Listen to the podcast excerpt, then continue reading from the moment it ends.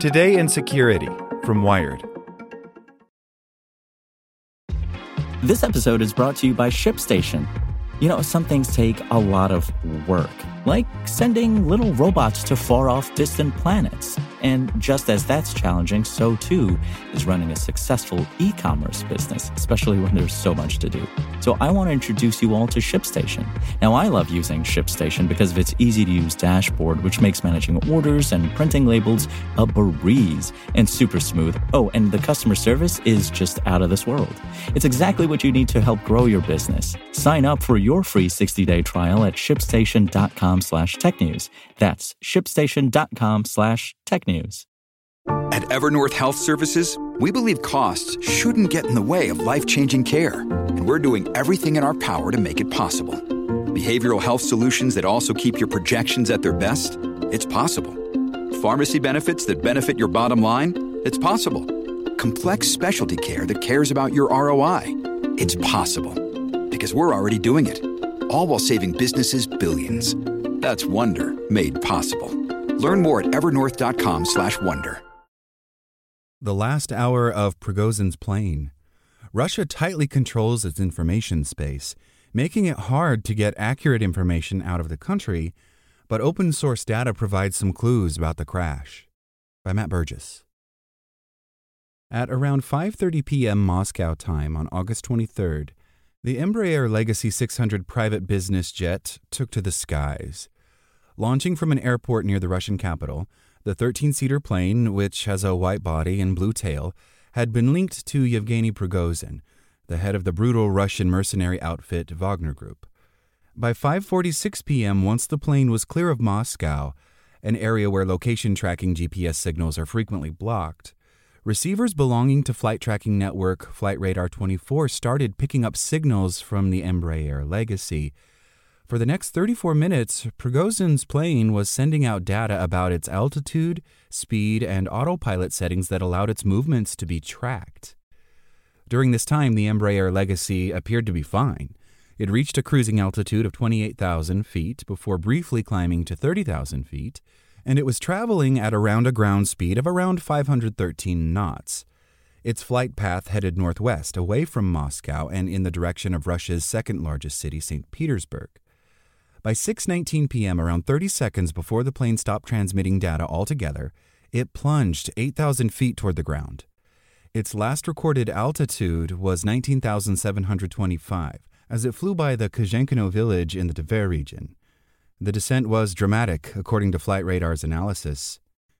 Since the plane smashed into the earth, killing all those aboard, Russian aviation services, Telegram channels linked to Wagner, and the country's state-controlled media have reported that Prigozhin was listed as a passenger. The country's aviation agency named the Wagner boss among ten people on the plane, along with other senior Wagner members, including co-founder Dmitry Utkin and three crew members. Officials, according to Russian state media, are investigating the crash and what may have caused it, and have reportedly recovered the bodies. It has been widely speculated that the plane could have been shot down by Russian air defenses, perhaps in response to Prigozhin's attempted coup two months ago. No evidence to back this up has been presented yet, with Russian President Vladimir Putin saying he has sent his condolences to the families of the dead and investigations are looking into what happened. One anonymous Western intelligence official told the New York Times that they believe Prigozhin was on the plane. Meanwhile, U S President Joe Biden has said there is not much that happens in Russia that Putin's not behind. Thanks to Russia's heavy censorship and propaganda machines, the verifiable truth of what happened to the Embraer Legacy may never be known, experts say. Amid the dramatic and unfolding incident, there has been a void of official information and a swirl of unconfirmed theories. However, the event highlights how powerful Russia's grip on its information space is. The country controls its media, has banned independent outlets, and tightly censors the internet and online services available in the country. The episode also continues to show how useful even small amounts of open source information, such as photos or videos posted to social media, and open source data, such as flight information, can be in establishing what may have happened. Open source intelligence, known as OSINT, is already being inspected by researchers. Flight Radar is one of a tiny number of sources of verifiable information about the fate of the Embraer Legacy six hundred, and by extension, those on board the plane. Since the plane stopped transmitting data, one video has emerged on social media showing a plane in pieces dramatically falling toward Earth. OSINT investigators have confirmed that this happened around the Tver region, the plane's last known location, by comparing landmarks in the video, such as trees and metal pylons, with existing photos of the location. Another video of the crash site reportedly shows parts of the wreckage matching previous images of Prigozhin's Embraer Legacy six hundred. However, one false video posted to X, the platform previously known as Twitter, has been viewed around a million times. Elise Thomas, an investigator at the Center for Information Resilience, a nonprofit that conducts open-source research to expose human rights abuses and counter disinformation, says that within hours, the flight radar data and confirmed videos from the site gave people a glimpse of what may have happened. But at the end of the day, we are probably going to be dependent on Russian sources at some level, she says. They could include Russian government agencies or Telegram channels, which may not be trustworthy. In some ways, maybe the most likely outcome here is that we just never know the absolute truth of what happened, she says. Getting factual information out of Russia isn't easy, and it has become harder since the country's full-scale invasion of Ukraine started in February twenty twenty-two. The information space has been tightening over there, says Natalia Krapiva, tech legal counsel at digital rights nonprofit Access Now. Over the past decade, Krapiva says the Kremlin has passed laws and taken other measures to control the Internet, censor what people can access, throttle the media, and outlaw independent reporting. Almost all independent media in Russia has been banned, blocked, or declared foreign agents since February of last year, according to media freedom organization Reporters Without Borders. Those that survive have belonged to allies of the Kremlin for a few years, or they are forced to strict self-censorship because of banned subjects and terms, it says in its two thousand twenty-three annual ranking. Freedom House, an organization that tracks threats to democracy and freedom, ranks Russia as one of the worst countries for online freedoms. On top of this, Russia has for years run disinformation campaigns and appeared to lie about public incidents at home and abroad. Prigozhin ran the notorious Internet Research Agency, which created reams of fake news and meddled in the two thousand sixteen U S elections. Two Russian agents who walked into the U K in two thousand eighteen and poisoned Sergei Skripal and his daughter Yulia later appeared on Russian television and claimed that they were simply in the country to visit the British city of Salisbury to see its cathedrals. And Russian officials changed their story multiple times around the downing of Malaysia Airlines flight M H seventeen in two thousand fourteen, which killed two hundred ninety-eight people. Reams of open-source evidence were presented by investigative journalism unit Bellingcat.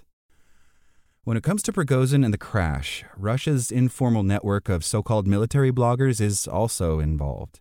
In the void of official information about Russia's war, these military correspondents have appeared on Telegram, in some cases pushing their updates to more than a million people. These accounts are largely pro-Russia, although they often have different allegiances that further muddy the waters. Some of these people are working for Prigozhin, says Thomas. Some of them we know have links to the F S B or G R U, referring to Russia's intelligence services. Some of them probably have links to the Russian security services that we don't know about. These channels have pushed a range of theories about the crash, claiming to have confirmed that Prigozhin is dead and suggesting that they would march on Moscow. There have also been reports on possible causes of the crash. According to Meduza, a widely read independent Russian news source, suggestions are being circulated on Telegram that investigators suspect a bomb could have been attached to the plane and that law enforcement may have a suspect in mind. Neither claim has been officially confirmed, Meduza notes. Looking at the information that is either available or not available is not enough, says Tanya Lokot, an associate professor in digital media and society at Dublin City University who researches internet and media freedom. Lokot says it's essential to consider the context of any information published from official Russian sources or in Telegram channels. For instance, she says it is important to scrutinize why certain information, such as a list of names, may have been released at a particular time. Lokot says it is also important to understand the motives of whoever is in control of this kind of information and how and when they decide to release it, as that helps shape a bigger narrative. How they are presenting this incident and the fallout from this incident is really important to understand because it helps us understand how they're trying to control the information space to make sure that it fits their broader strategic narrative, she says. The desired, at least strategic, narrative is the Russian state wants to show that it remains in control of the situation, whatever that situation is. Thanks for listening to Wired. I'm Zeke Robison, and for more stories just like this one, visit us at wired dot com.